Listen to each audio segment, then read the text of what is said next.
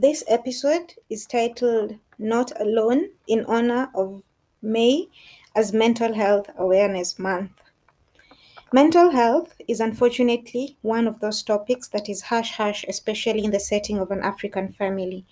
I must say, though, as compared to a decade ago, there is so much progress in this new decade. However, it is not anywhere near the acceptable limit, in my opinion. There is still so much stigma associated with mental health, especially coming from loved ones, or rather the people we crave acceptance from the most.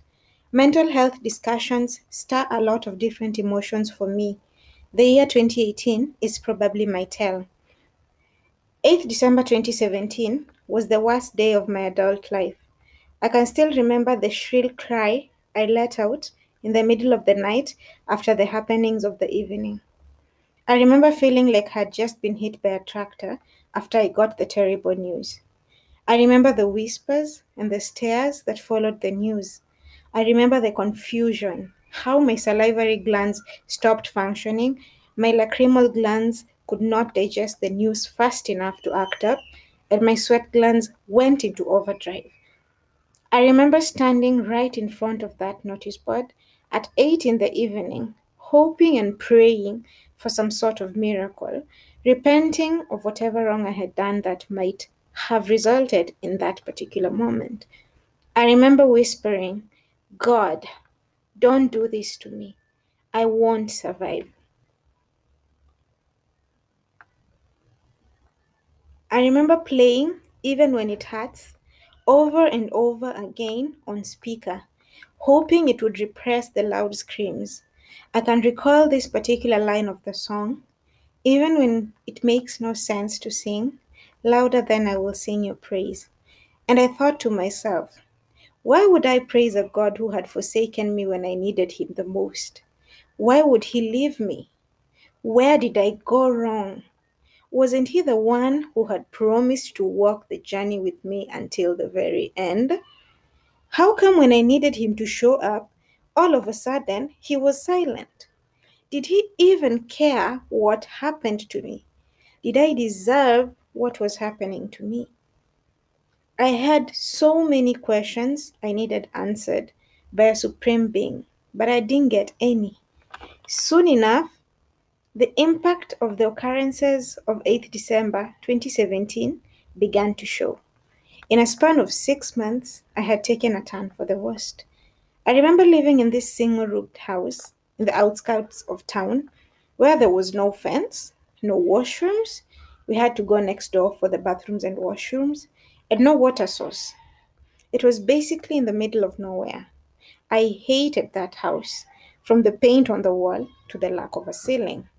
I can recall how dark it always was because I never drew the curtains, rarely left my house, and most definitely never conversed with my neighbors. My next door neighbor had a sweet little baby girl who would crawl to my door and tug on it during the day while cooing and making baby sounds. And somehow that was the highlight of my day. I remember sitting on my bed, looking at the empty walls, the dirty dishes on the floor, the bucket full of brown colored water, my books on the study table, and thinking, what am I still doing here? I can end this pain anyone, anytime I want to. Why am I still persevering through it? It was a Saturday morning. I was not expecting anyone to call or visit. I made a decision. When I came to, the first person I saw was my best friend. The first question I asked was, What is wrong with you? Why did you come? I could see the trail of dried tears on her visage. I could tell the amount of pain she was in. I remember begging her not to call my parents. I was already feeling like a major disappointment. There was no way I was going to add more salt to the injury. It was not fair to them. They had sacrificed a lot to ensure I got an opportunity to see my dream materialize. Then I failed and everything came tumbling down. If I say I am as good as new now, it would be a big lie. I cannot even begin to list the triggers I encounter on a daily basis. You have no idea how long it has taken me to be in the right headspace to even think of speaking about it. Up until now, my best friend and my counselor are the only people I have talked to about the events of my tail year. I have not been able to gather enough courage to tell my family. I'm not sure I ever will. However, one thing that I'm grateful for is the knowledge that I am not fighting alone. If I had spoken to someone back then, instead of handling it on my own, maybe I'd, I'd have ex- escaped the claws of suicide. Maybe I wouldn't have. I don't know. What I do know, especially now, is that knowing I was not alone would have helped lessen my burden.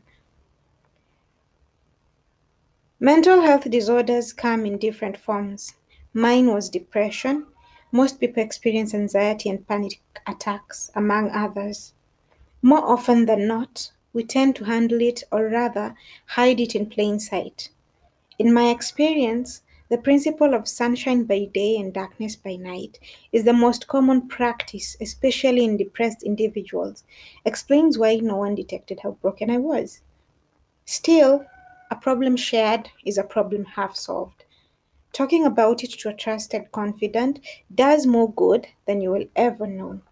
Exper- expressing whatever it is you're feeling, acknowledging that you are indeed broken, and even the mere decision to speak up in itself is a huge step in the right direction. I know firsthand how hard it is to unwrap the contents of your heart and mind to someone else, especially with the fear of being judged and being the topic of the gossip column. I get that on all levels. Nonetheless, I also know from experience that the simple knowledge that you are not alone goes a long way in getting you back on your feet. As the Mental Health Awareness Month draws closer to a halt, I pray and hope that anyone who is going through a rough time, particularly affecting their mental health and in close association with the effects of the current pandemic, will find solace in the fact that you're not alone. You are not alone. I hope you find the courage to speak up.